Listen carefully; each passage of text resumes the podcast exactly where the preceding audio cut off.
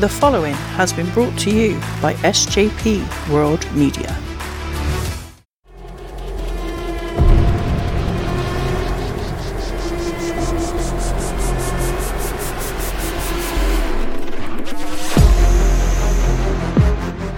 You people, What's with him? you know who I am. But you don't know why I'm here.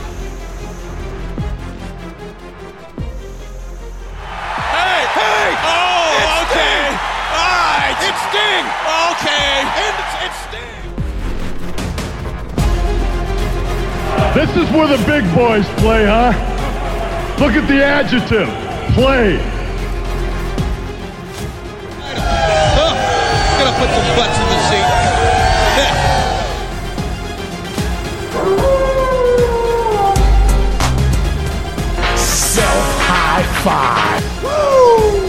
We've been hanging and banging, brother. You're next. Watch real monsters go at it live on WCW Monday Nitro, where the big boys play every Monday night at 8 on TNT.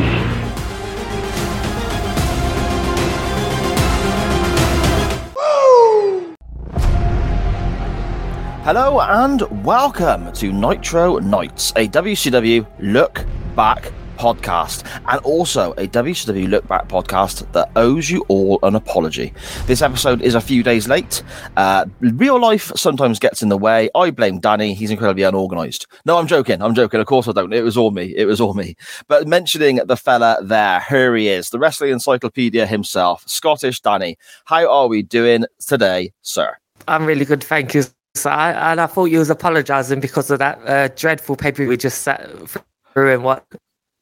Oh, mate, I'll tell you what. This Nitro, I mean, spoiler alert straight off the bat. We were talking just before we pressed the little red button. This Nitro here almost makes up for that terrible pay per view we just watched. Almost. Oh, yeah, yeah. It doesn't quite cover it. It doesn't quite cover it, but almost. Yeah.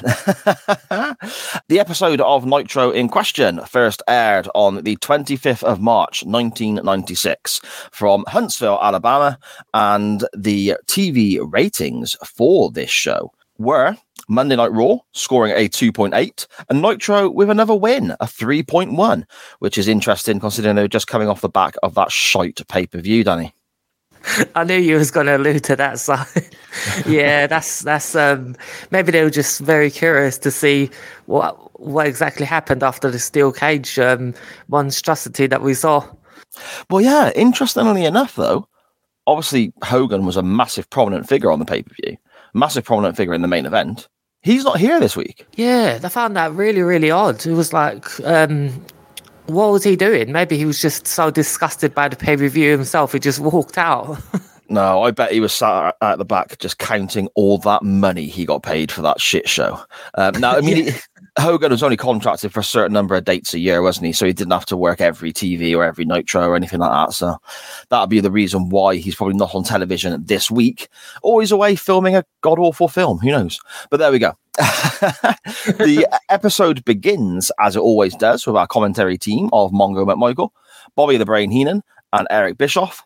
And we're told, as Pepe the dog sits there dressed as a cow, we are told that we have three title matches this week, Danny. Amazing. I mean, maybe they. I think I feel like this is WCW apologising to us. So Yeah, I mean that, that's. I think that's going to be like a running theme through our coverage of this episode of Nitro because I don't. I, I'm not saying that they necessarily thought the pay per view was dog dirt and they're putting this on to try and counteract that. But I think that you look at the pay per view, there was only one title match. Maybe they're thinking, okay, we'll get the title matches on the Nitro now instead because we didn't have it on the pay per view, and I, I don't know. I don't know. But yes, we have three title matches. The United States Championship will be defended by Konnan as he goes up against JL or Mr. JL. I'm not sure if they've dropped the Mr. bought it back. It seems to chop and change quite often. Uh, who we all know is actually just Jerry Lynn in a really bad Wish.com Rey Mysterio dress up. We also have the American males challenging Sting Luger for the World Tag Team title. And the Giant faces Ric Flair for the WCW World Heavyweight Championship. But we begin with Macho Man Randy Savage because he doesn't need time off after you know waltzing through a cage of 27 other blokes. And he is facing the Belfast Bruiser, who apparently made a complete mess of William Regal at the pay per view, Danny. Yeah, I was quite shocked by that. The announcers really put that over, didn't they, during um, uh, Belfast Bruiser's entrance? I thought that was really cool. Um, so I was carrying on from the pay per view rather than just wiping the slate clean. But I found this is very much like a few weeks ago when me and you I were talking about Chris Benoit versus Macho Man. It's a match that I never thought happened. I, I never heard about the Belfast Bru- Bruiser versus Randy Savage, but I was really, really impressed with it. You know what? I thought the same when they were both after their entrances and they're both stood in the ring uh, across from each other just before the match starts. I'm thinking, I didn't know that this ever happened because Finlay, obviously Belfast Bruiser, around for a very long time, probably wrestled everyone you can think of at some point in his career. But he versus Savage isn't something that I ever thought I would a seek out or b come across accidentally. Yeah, I had that same feeling. sir. yeah. Uh, I mean, the Belfast Bruiser kind of carries on where he left off on the pay per view against Regal, which is a very sort of uh, stiff, hard hitting contest. He does that similar sort of style because that's how he works, obviously. Very early on, he's in control earlier on, and he's hitting Savage with lots of these these big, I suppose, European style forearms, these uppercuts, and so on. And we get one that hits Savage, and Savage turns to the camera, and his eyes are rolling in his head. I mean, the, the, the majority of this match is quite a short television match. It's only about four or five minutes long, but the majority of this match is the Belfast Bruiser beating on Savage. How good is Randy Savage at taking an ass kicking there? Really, really tremendous. I mean, you said it best. side. the majority is uh, Bruiser just getting the offense in. I was shocked. I, I, when I turned this on, I was thinking, "Oh, this is Macho Man squashing uh, Bruiser here." But yeah, as you said, it was just it, Macho Man Selin's ability is just fantastic. Yeah, and you mentioned the Benoit match as well from a few weeks back. I kind of feel this is this is quite similar. It's almost like Savage is going to win. We know Savage is going to win this match because he is of a certain stature on the card, uh, as opposed to some of his opponents he's facing at this time. But Savage, he basically just takes everything they've got, makes them look very good, but then completely out of the blue hits his top rope elbow and wins the match. Yeah, I found that odd. He kind of just had a couple of kicks in and then did a sidestep and then, as you said, just uh, got his shit in and then win. And it, yeah. it was kind of like a bit of an odd finish. Yeah, it did seem to come out of nowhere, really. But at the same time, I suppose the Belfast Bruiser here looked very strong because he spent the majority of the contest beating Savage down. Whereas one mistake cost him the match, I suppose, is the story they're trying to tell. And again, Savage, he, he looks great taking an ass kicking. So yeah, I, I, really enjoyed this opener, Danny. Yeah, it was really, really cool. Um, I can't wait to see what they do with Belfast Bruiser next. Maybe he'll be getting a push soon. I hope he gets a haircut. Definitely. uh, after the opening contest here, though, we get an advert for Mean Gene's hotline with him sneaking around like a little weird, bold, pervy dude, uh, hiding in dressing rooms and swimming pools that we've, we've discussed on the show before. Quite a clever little uh, promo, really, for the hotline because it's like him listening in on conversations and getting like backstage secrets, I suppose, to, to reveal on his hotline that charges, you know, three weeks worth of, of, wages for you know a two minute call. So yeah, what do you think of these little vignettes, these little promos, Danny? I really enjoy them because they've put they've put effort into this, and it's not just like a little screen on top and says, "Oh, call this number to hear the backstage gossip." They've actually gone out with a camera crew and found locations. And Mean Gene is always comedy. It reminds me of um, primetime wrestling. You'd see something uh, like this on there where they're going. Uh, Bobby Heenan and Mean Gene or Lord Alfred Hayes are going away and off uh, out of the arena, and so it's really cool. Yeah. Yeah, that's a great show, actually. Primetime Wrestling. Yeah, that's a great show.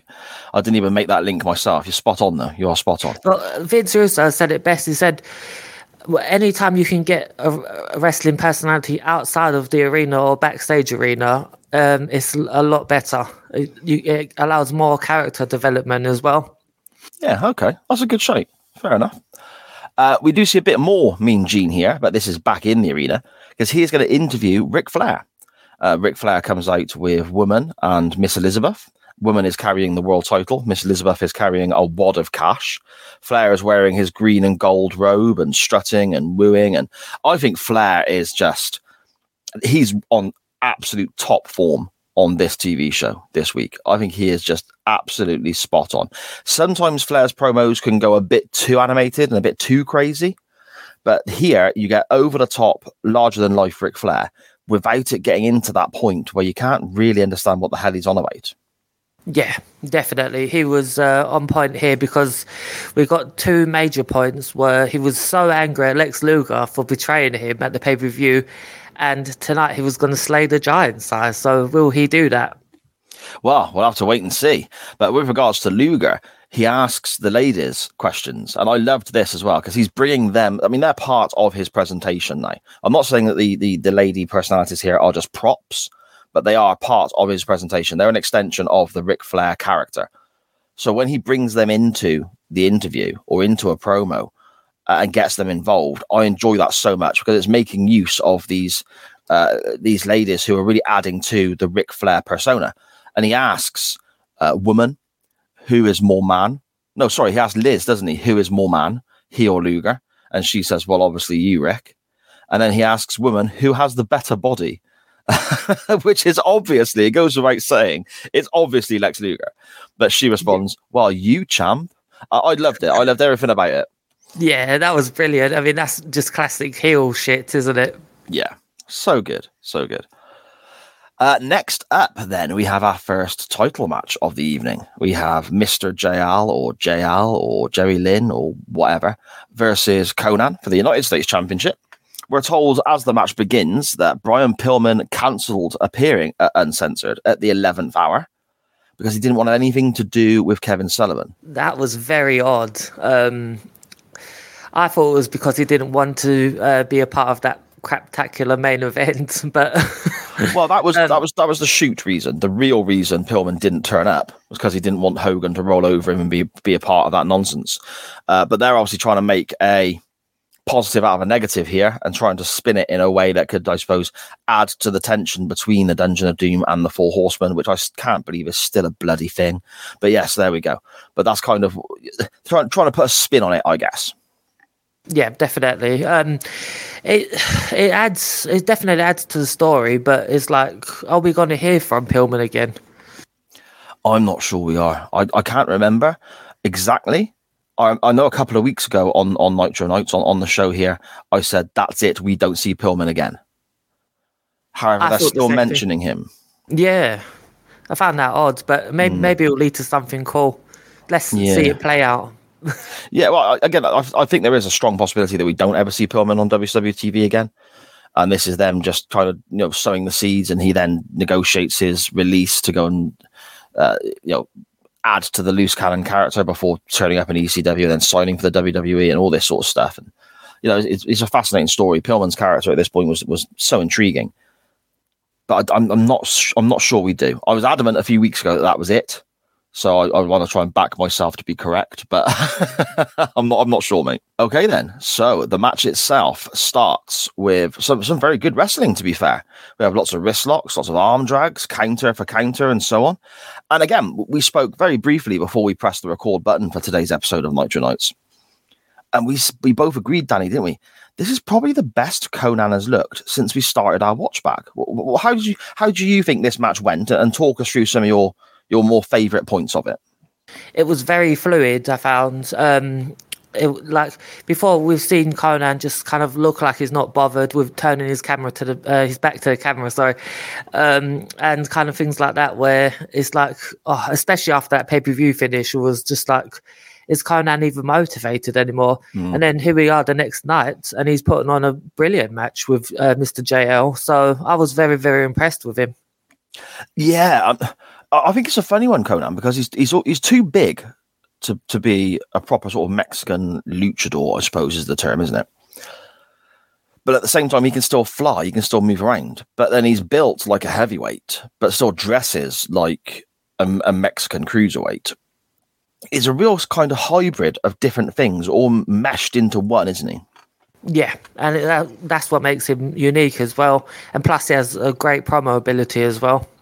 Mm, yeah. Okay. Uh, we hear that Randy Savage is backstage going absolutely ballistic because Elizabeth is walking around with with his money and Flair is running his mouth and he wants Ric Flair and he's kicking down a door and so on. Bischoff says they're going to try and get a camera backstage, which they never actually do. But I don't mind that because this is a title match. And I mean, I don't. I'm not a big fan of cameras going backstage to look at something when a match is going on in the ring. Anyway, I think it's unfair to the people who are out in the ring trying to entertain everybody. But it would also have been very belittling uh, and almost uh, disrespectful to the United States Championship. I feel if all of a sudden they cut backstage to something that was going on there.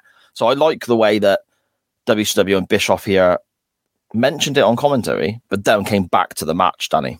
Yeah, that was really, really cool. That's something I feel like me and you are going to have to sit through a lot of because late 90s wrestling was all about the backstage, wasn't it? Especially in WWE and WWF. It was like, oh, we have to cut backstage. Someone's brawling in the back with uh, tables and catering and things like that. We've seen a couple of moments like that so far, but I feel it's going to get progressively worse. Uh, I'm sure we will find out. I'm sure we will find out. Uh, Konnan at one stage puts on a really, a really smart, a really, a really clever looking, almost like a surfboard, but there's a variation to it. Rather than just syncing up the guy's arms and legs to his arms and legs, he crosses his opponent's legs over, so he can almost tie them up with only one of his own. And then he uses his other knee and then eventually his foot in his opponent's back as well. I'm not 100% sure I've ever seen anything like that before and I thought it was really, really good. Yeah, that was really, really. It stood out really, really well. There's a name for it, but I can't f- remember what it is. Um, somebody did it in TNA a lot, and uh, it was like that is such a unique move. But especially here for the mid '90s, it's really, really cool to see. Danny, with the amount of facts and wrestling knowledge that fill that tiny little head of yours, you know, I'm amazed that you can even remember anything sometimes. With how much, I imagine how many names of moves you have to go through just to remember one in particular. So, yeah, I totally get where you're coming from. I'm sure you will have it for us for next week, my friend. Um, definitely, definitely. the the next thing we see as well is a, a full Nelson by JL. No, sorry, a full Nelson by Konnan. apologies. And he's lifting his smaller opponent up into the air. That looked quite cool. But JL kind of drops out of it and turns that into an arm drag. That, that to me was spe- pretty spectacular as well. JL's getting a lot of um, offense in this match, isn't he? Yeah, definitely. Definitely. And I mean, the speed quickens up again here before we get a top rope drop kick by JL. Now, I don't know what you saw here, Danny, but to me, Eva Konnan is one of the best wrestlers in the world at the art, and it is an art of selling, or he got proper walloped in the back of the noggin and he's out he's out of it here. Because I think after this drop kick, he doesn't look right. He looks a bit uh, glassy eyed, maybe. He looks a little bit like misty in the face. He at one point goes to climb the ropes, but he goes in the ring, out the ring because he doesn't quite know what he's doing. He seems a little bit lost at times, and JL has to remind him of what's going on. I, I think he's proper at his bell rung here.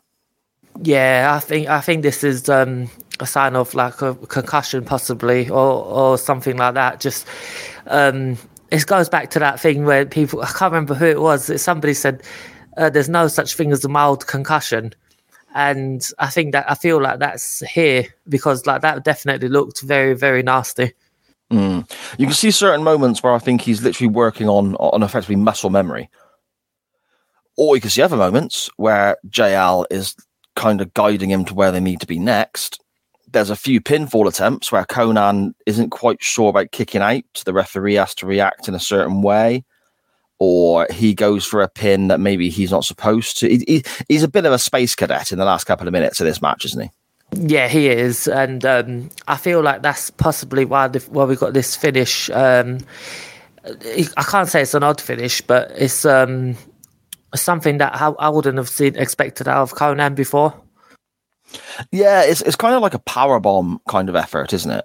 From he grabs JL and, and slams him down, but then does like a roll through to hook his legs with a neck bridge.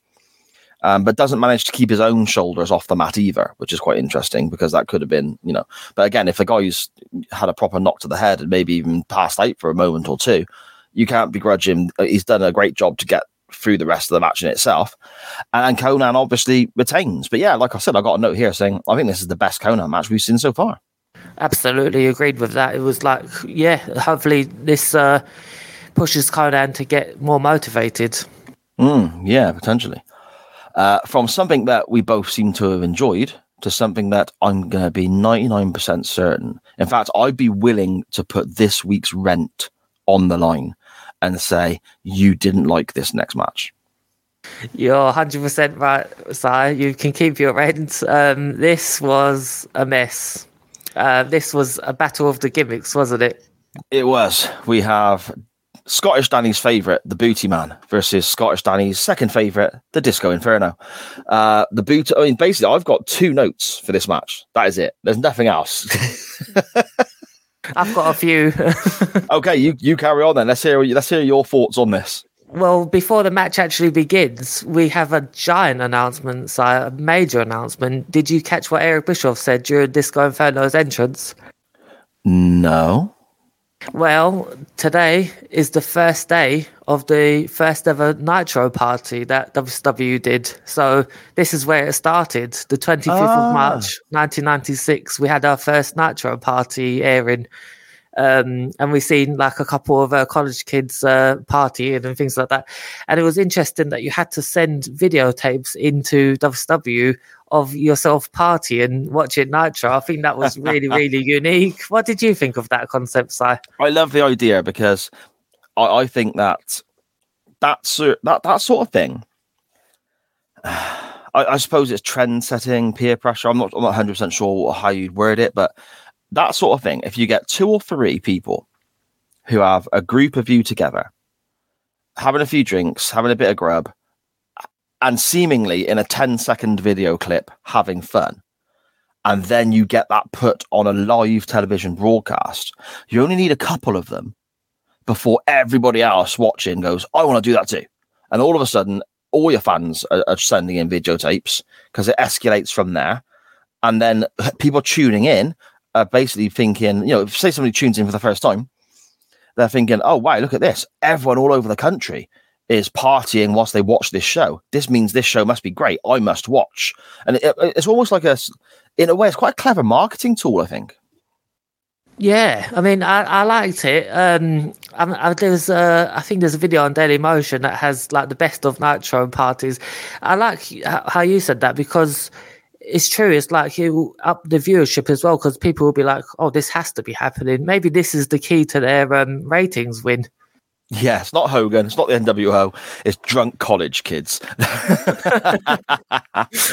but but unfortunately, we have to get back to this match. Um, my notes consist of, good lord, who put who booked this? Um, Disco Inferno uh, actually sold well during this match. I have to say that. Um, Booty Girl arrives. She slaps Booty's ass, which is uh, wasn't nice to see. and um, yeah, it was it was it was a very odd match to be honest with you. Um, and then we have Booty Man hits his high knee for the one two three, mercifully one two three. but then, yeah, it's. Uh, I also wrote. Oh no, Bobby Heenan made a great quote uh, about. Um, oh yeah, about uh, Miss- about the booty girl. He said uh, she should be arrested for impersonating a lampshade. yeah, she was wearing some very unique clothing, wasn't she? Let's be honest. Yeah, when the booty babe, booty girl, but basically it's Kimberly, when she gives the booty man's backside, upon his request, mind, when she gives the booty man's backside a bit of a slap, he sells that more than any of Disco Inferno's offense at all. good God. Yeah, my note literally just says booty babe, oh dear, butt slaps, butt rubs, high knee, booty man wins. That's pretty much it, Si, to be honest with you. What a what a waste of airtime. I'm uh, surprised these two weren't a tag team, to be honest with you. Well, yeah, yeah. The less said about these, the better. I mean, to be honest, I mean, the booty man he can get in the bin. Okay, the same as the Zodiac, the same as all that other stuff. He can get in the bin. However, Disco Inferno, I'm not going to say I'm a fan of, but at least his gimmick seems to be, uh, you know, at least partially over. That music hits, and I'm I'm humming it. I'm like, yeah, okay. And then he, he does the dancing, and he's getting a reaction, whether that's getting booed or you're seeing people in the crowd disco dancing along with him. Something there seems to be working for him. The booty man is just an absolute fucking disgrace. very, very true. But yeah, Disco Inferno is like, uh, there's a reason he lasted that long in WCW. I mean, he had to be doing something right. And um, his selling is probably my favorite thing about Disco Inferno. Oh, mine's his entrance theme. it's certainly not his dancing, is it? it's, it's, not. It's not. I mean, I can't dance to save my life, mate. But yeah, it's not good. Look. Me too.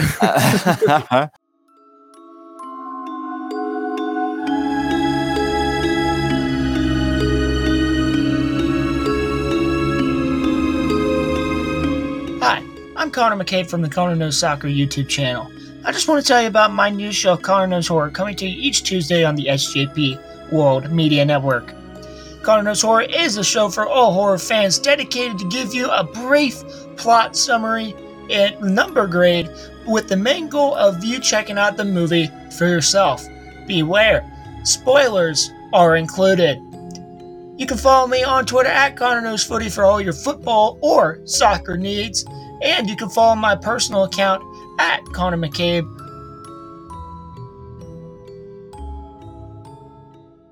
However, we get back to the more serious stuff straight afterwards. We have the American males, Scotty Riggs and Marcus Bagwell, taking on Sting and Luger for the WCW World Heavyweight title. And I'm just going to say this right now, straight off the bat Lex Luger is absolute gold here. We're really enjoying him. Uh, I'm so glad he seems to be back to a baby face, or so we see. Um, so it seems. I mean, during that entrance, I've seen this entrance in, in gift form before. He was uh, he was like putting on the front, wasn't he? Yeah, it was brilliant. As as Sting comes out, Sting's leading the way down, and Sting is doing the usual. You know, this is Surfer Sting era, even though he's not got the bleached hair anymore. He's like proper baby face, big smiley face, touching all the fans' hands, high fiving all the fans in the aisleway. When he turns round, Luger puts on a big, cheesy, shit eating grin and pretends to be doing the same thing. The moment Sting turns away again, Luger is telling people not to touch him. He's looking down at the floor, trying to bring his arms as close to his body as he can so the fans won't touch him. It's just bloody brilliant. So good. It's it, this is peak Lex Luger to me, to be honest with you. This is I mean this character work is so good. Mm. Well, peak Lex Luger, mate. That's a conversation for a whole other day. But we're gonna we ain't got time for that. This is 1996. we ain't got time to cover that. Uh, just just going back to what you said, Si, a minute ago. You said the the uh, sentence. Now we get back to some more serious stuff. The American males. oh, yeah, you're right. You're right to pull me up on that. That was that was a mistake. no, that, that tickled that tickled me. That was brilliant. Si. oh dear. Uh, Luger is also wrestling with with quite heel tendencies as well. We see him uh, striking his opponents in the eyes. We see him almost effectively carrying away at certain moments, trying to get away from his opponent. Uh, eventually, we get a moment on the outside where Luger is attacking one of his opponents on the floor, and Sting runs around and drags him back to his corner before Luger then tags out. We see Sting and Bagwell in the ring, and I thought these two worked really well together for the few minutes they were in the ring together. I thought it looked very, very good. Yeah, I mean, I was shocked. Uh, Marcus got a few big power moves on Sting, and I was quite shocked that he got that much in. So that was really cool to see. And they were pushing the whole uh, Sting has helped train Bagwell thing as well. I'm not sure how accurate that is, but I've never heard that in my life. No, no. no, it's quite an interesting little added uh, added layer to the match, though. I guess. Yeah, Sting and Bagwell are, are wrestling away, and Sting gets the better of Bagwell, and they're very sporting. They applaud each other. Luger tags in and then just wails the shit out of Bagwell without caring. He's kicking him whilst he's on the floor. He's punching his in the back of the head when he's not even looking at him. Again, complete contrast to how Sting was being very sporty with the match. Eventually, we get a few more back and forth before Sting pins Scotty Riggs with a very, very high crossbody block. And then we got more of this kind of contrast between Sting and Luger in this odd mixed tag team as Sting is trying to raise the arms of his opponents for a job well done. You're unlucky this time, lads, but you know, well done and all this sort of stuff. And they're applauding Sting. Luger's pissed off halfway down the aisle with his, with his title belts and celebrating on his own. And it's again just another little layer to how Sting and Luger they they have this success together, but things aren't all as they seem, are they? No, definitely not. They're not as Sting sees it. We're we're seeing it from both um, wrestlers' point of views, but I think this is fantastic storytelling, and I'm really excited to see where this goes next. Mm, yeah, and me. And again, we seem to say this every single time we see see Sting and Luger. What's going to happen next? What's going to happen next? And that is fantastic storytelling. It, it's brilliant booking because it makes me look forward to watching Nitro next week to see what happens next week. And when Definitely. you've got direct competition on the other channel, that's great. Definitely, mate. I mean, we we're just we're just enjoying these weeks, aren't we? We are definitely, yeah. Uh, that takes us to our main event of the evening for the WCW World Heavyweight Championship: the Giant versus Ric Flair. Uh, the Giant comes out to the Dungeon of Doom theme and the green lighting and so on uh, with Jimmy Hart. But he looks incredibly imposing as he always does. I mean, the guy's seven foot odd and he's, he's just a huge fella. So it, he looks very intimidating coming down with the green lighting behind him. Flair comes out with the title belt under his robe again, which is fine because at least we've actually got the title belt this time. Woman and Liz, either side of him, are throwing Savage's money to the fans. Brilliant. I I mean, on one hand, it's brilliant because it's it's a, it's, it's proper heel shit. They're throwing Savage's money away, so you're, you're supposed to like dislike them for that. But on the other side of the coin, the fans are loving it because they're getting free money. I thought that was excellent. What a babyface turn there. Um, did you see whose name was on the championship once again, Si? Oh, I did not. It's the Macho Man's name is still there. For goodness sake. What? What? oh. At least it's not Hogan's this time. Yeah, very true. But I mean, could that be a sign of things to come? I don't know. I don't know. I wish they just changed the name. It's two screws for crying out loud. You know, it's not like Oh, it's. it's, it's just so weird. It's like all these weeks we've been what we've been complaining about this. I mean, they could have just done this, um, like like you said, two screws, ten minute job, if that. Yeah, it, I, I don't. I cannot get my head around it. When you look at Nitro and you think how, I, I suppose the production levels of Nitro here in March going into April of '96, in comparison to the WWF, Nitro looks pretty edgy and cool to me. The arenas are a bit darker, but there's lots of clever, flashy lighting. There's the fireworks. There's the cool entrance way.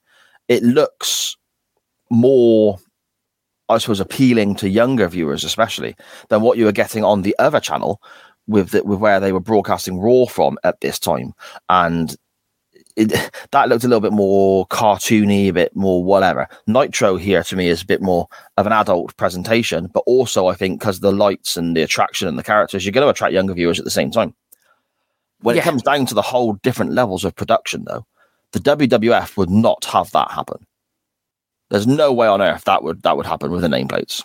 No, absolutely not. I mean, I'm trying to think back now. I've never seen that happen in WWF or WWE. I mean, it's just it just wouldn't happen. I mean, nowadays you have um, when a wrestler wins the championship, straight away on YouTube you see them getting their nameplates in and them celebrating with a photo shoot or something like that. They could have really done with that in 1996 here in WCW. Yeah, I agree, mate. I totally agree. uh, during this entrance, however, we do see the the named champion on the belt of Macho Man Randy Savage. He runs out, but is held back by security. That apparently WCW security now consists of Eddie Guerrero and Hacksaw Jim Duggan. So I mean, I, I'll tell you what. To be fair, Eddie Guerrero, Hacksaw Jim Duggan. That's a TV show that I'd watch. Like a, a, a- a sitcom of the pair of them just living together for a week or something. I would watch that show. Oh, that would be so brilliant, Si, to be honest with you. The character work on that would be fantastic because they're so oppo- polar opposites, aren't they? I bet Duggan would do loads of stuff that would piss Guerrero off, and then Guerrero would just go off on him all the time because he was quite fiery, wasn't he? I would watch that show. It's a shame it's- Definitely. it's, a shame. It's a shame it's not going to happen. But so WCW at the time just didn't think, you know, we could have these two guys working as a security team, going around from building to building, maybe security guards in a, a shopping center or something. Yeah, yeah. Think of the comedy potential, but nope, another opportunity missed by WCW. But yes, they're hold, they're holding back Randy Savage as he is trying to get at Flair and Elizabeth and all the rest of it. And I liked this because he didn't get them.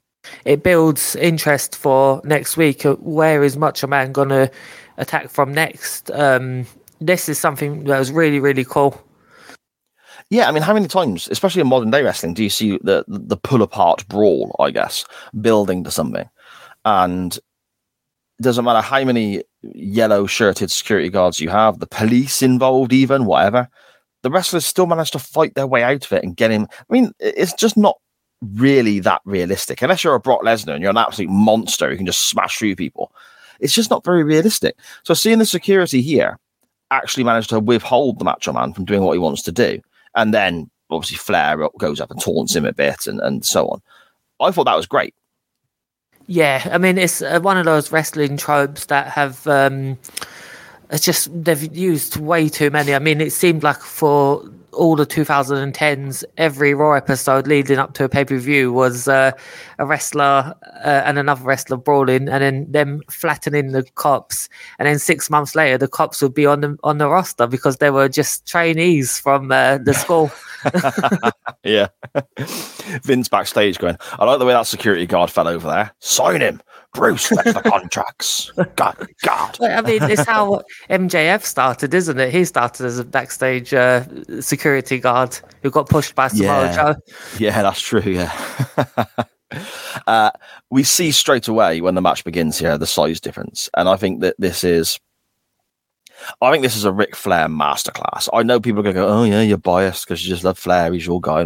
But honestly, this is a Ric Flair masterclass. I said at the start of the show that with with Flair's interview and so on that Flair was on top form this week.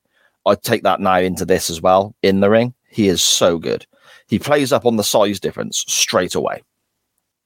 He then uh, gets pushed by the giant, but bumps really hard for him just from a push. He tries a few shoulder barges, but it's basically the giant is just standing there.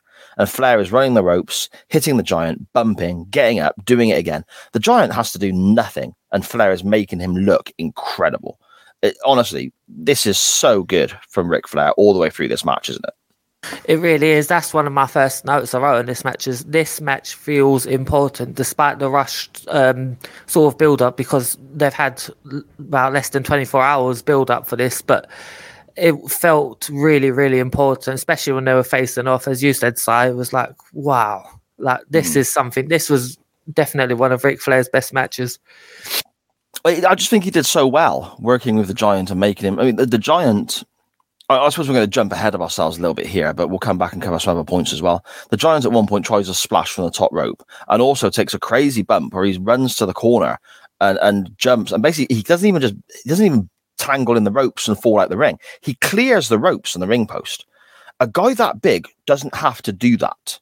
A guy that big can get away with just being a bloody massive dude you know, and Flair, up until that point, is getting so much from the giant, with the giant having to do so little. It's so simple, but so effective. Definitely. I mean, especially after um, the giant wrestled um, uh, Loch Ness the night before, he he definitely had his working boots on for this, didn't he? Mm, yeah, yeah.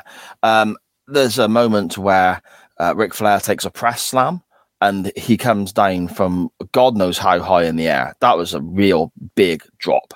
Uh, the giant no sells some of Flair's chops, to which Flair, of course, drops to his knees and starts begging for for help. Which again, fantastic chicken heel shit stuff. It's it's it's awesome. Uh, Flair at one point leaves.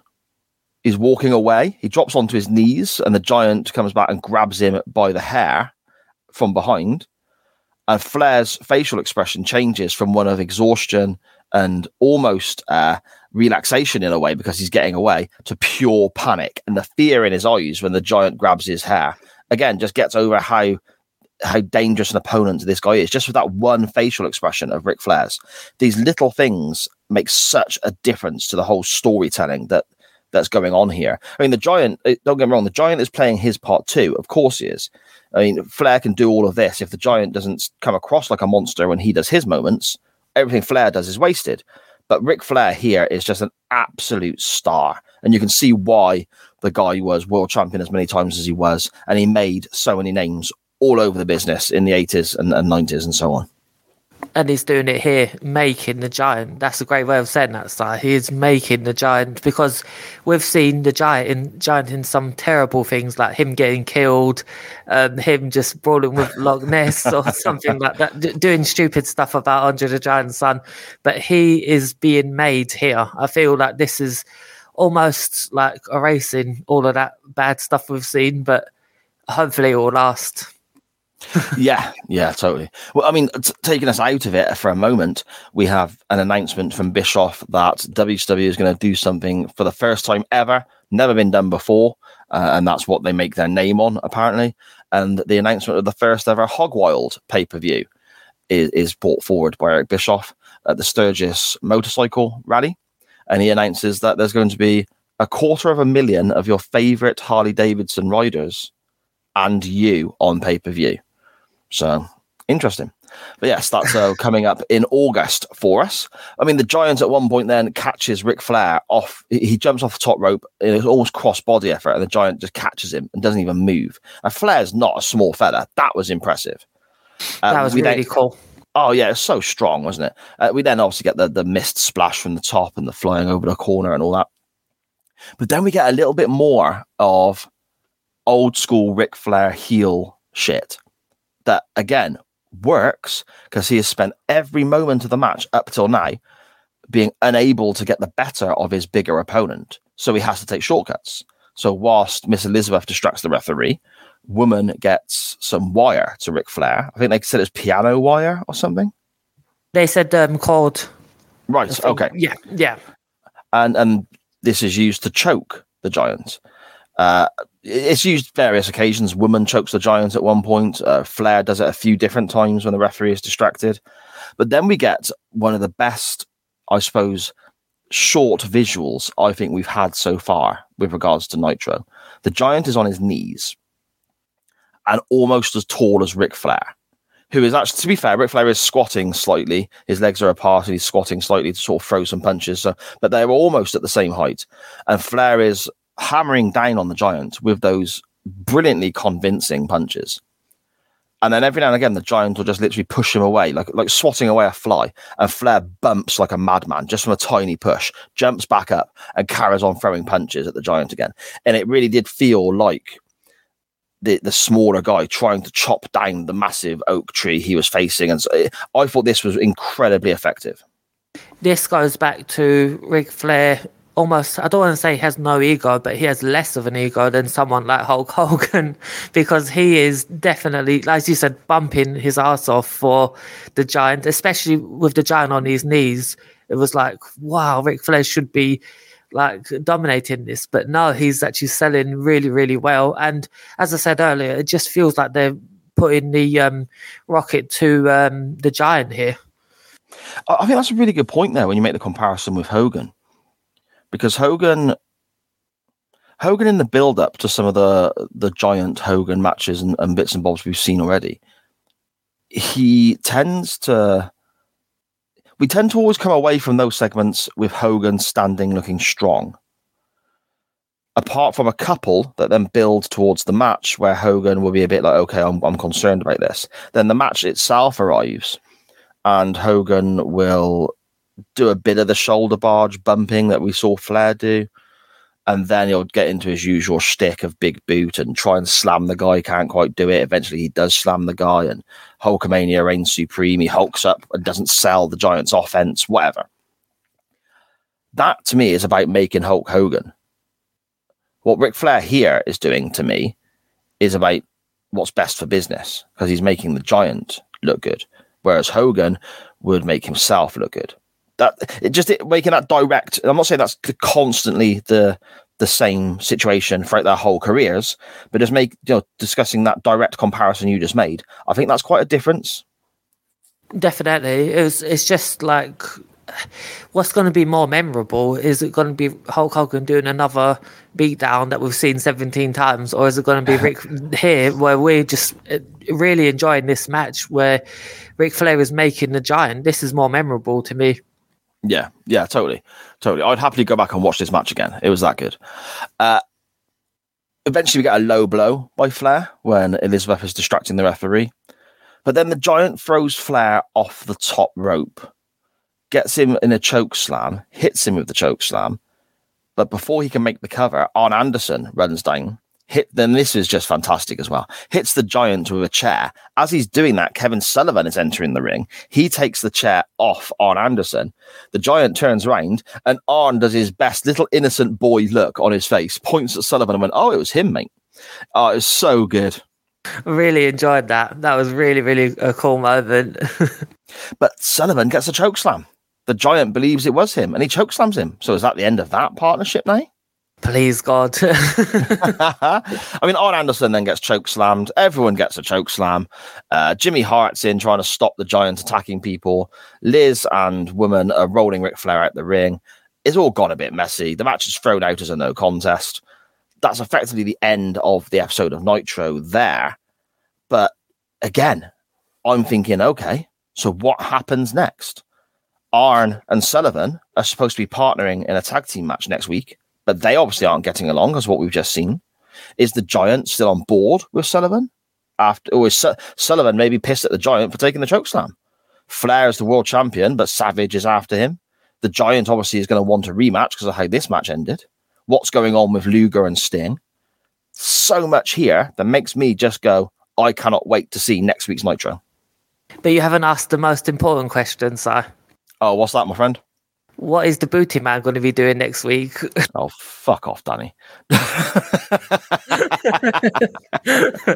no, but you made uh, some great points there. It was like this for the, the chaotic en- uh, ending that it had.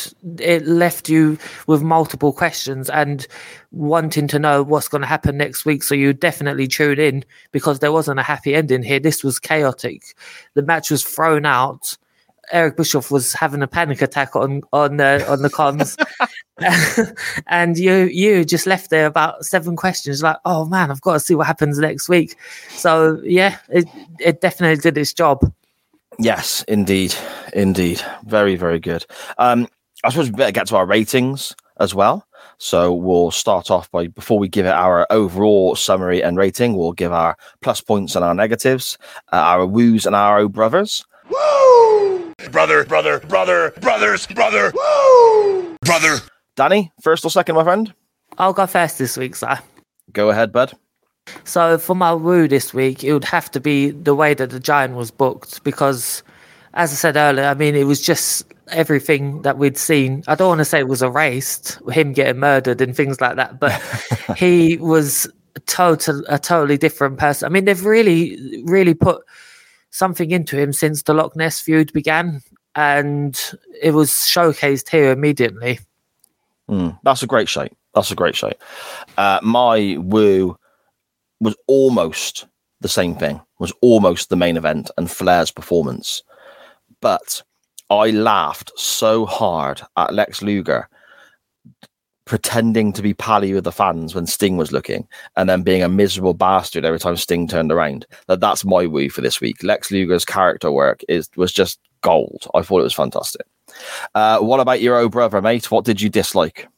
to the surprise of nobody, it would be the Booty Man versus Disco Inferno. because this, it just felt out of place. This felt like a Saturday night match rather than a Nitro match. Yeah, spot on. I've got exactly the same thing. The Booty Man and that. It's, uh, I mean, to me, it doesn't need to be on television here. I'm not saying don't put them out there on television sometimes. I'm not saying don't have this match on an episode of Nitro at some point. But on this show, you've got a lot going on. You've got a lot going on. You've got that opener to get Savage on the card. You've got, and obviously, then, you know, the stuff with Savage running through the show. So there's a purpose for that. You've got the US title match. So that's for a championship. There's a purpose for that. JL came out of that match looking very good, and he's obviously gaining momentum in the in the cruiserweight tournaments they keep discussing. The tag team match, we get more there with regards to Sting and Luger, so that makes sense going into television next week. The main event, World Championship match, so many questions as as we mentioned, Danny, going into next week as well. All makes a lot of sense. It was entertaining television, and it gets us to look at, want to look at next week. Booty Man versus Disco Inferno. To me, what was the point? I what was the you, point? you could say it was a buffer match just to, to break up the seriousness of the matches, but they've had they have so many other wrestlers that could have wrestled Disco Inferno instead. Mm.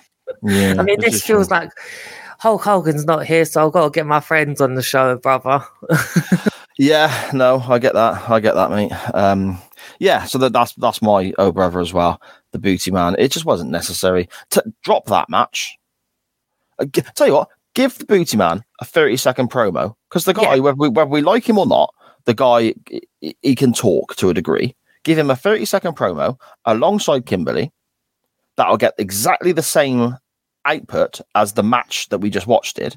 Take that extra three, four minutes, give it to Flair Giant, give it to Sting, Yes. Luger, and the American Males. We don't need to have him wrestling here. A promo or an interview or a little vignette package would have worked just as well to get the point across that, oh, yeah, the Booty Man and Kimberly are still a thing. Definitely. That's all that was. That's all. That's all we took out of it, wasn't it? Yeah, it really was. It was like uh, the most highlight of the match was her slapping um, Booty Man's ass. So like that was the the, the thing about it at all. So you're right. Where was you in 1996? So you should have been booking this stuff. I was uh, sitting my GCSEs, my friend, and not doing very well at all. Um, there we go. Then uh, I- I'm I'm going to assume that we're both on the same page with this one, but let's just test the waters. Hit, miss, or middling, my friend. Oh, big hit this week, Si, because it was just a lot on and it was fantastic. And it just flew by, didn't it? It did. It was so good. There was so much there. I mean, it's a hit for me as well, to the surprise of absolutely nobody. So much going on. Brilliant character work by the guys. I mean, Flair, Luger, Sting, everyone. Just so. Arn Anderson was on your television for two minutes, and he was fantastic for those two minutes. The look of innocence pointing at Sullivan with the chair. And just, oh, it was so good. What an episode of Nitro. This was superb. Really, really enjoyed it. And it makes me look forward to next week's show. Definitely, mate. I thought to myself just there, maybe the fact that we've both given it hit is because there's no Hulk Hogan on this show. Well, apparently that changes next week because Bischoff announces Hogan will be back next week. So let's see how that fares when we get round to it. Speaking of next week, however, as mentioned at the top of the show, this episode of Nitro Nights is with you a few days late, and we hugely apologize for that. Uh, real life sometimes gets in the way. To make up for that, you will be receiving a bonus episode at some point. If you have any suggestions, tweet the show at nitro underscore nights. Uh, Danny and I have a couple of ideas, but we're going to wait and see what other people suggest as well. But you will be receiving a bonus episode similar to the last time we missed a week of Nitro Nights by way of apology.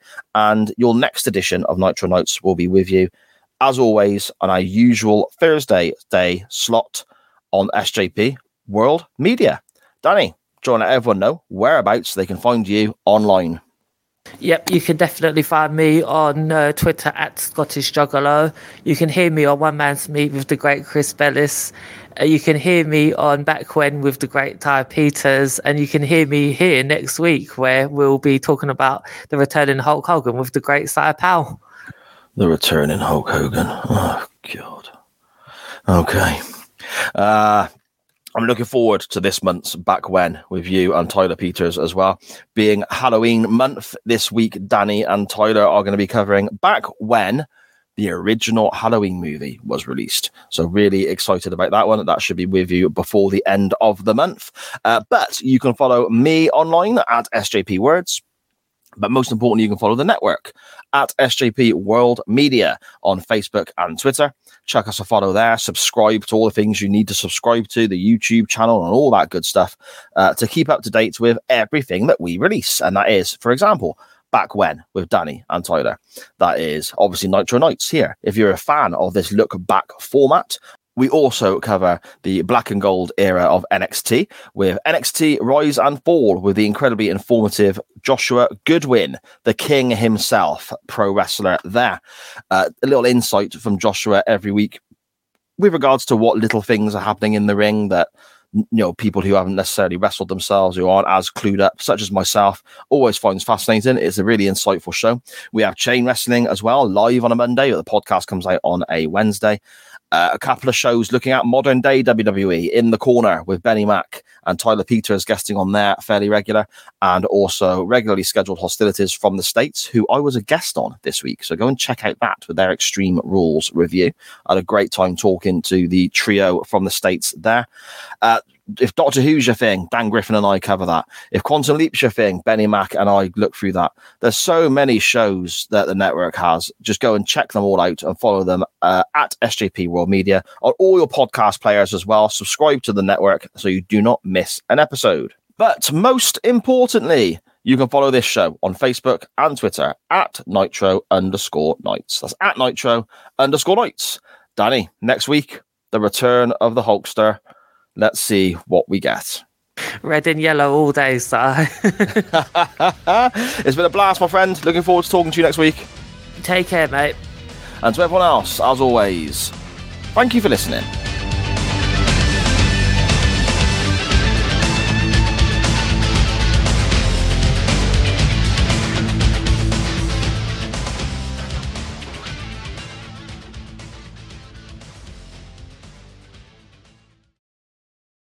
Yeah. uh, the Nitro in question. Oh, hang on a sec. I don't know if you can see this, Danny. There's a fucking great spider crawling around on my thing. Oh Christ! Oh, Go on, off you go. Go on. Yeah, he's gone now. Okay, he was just crawling across the sponge.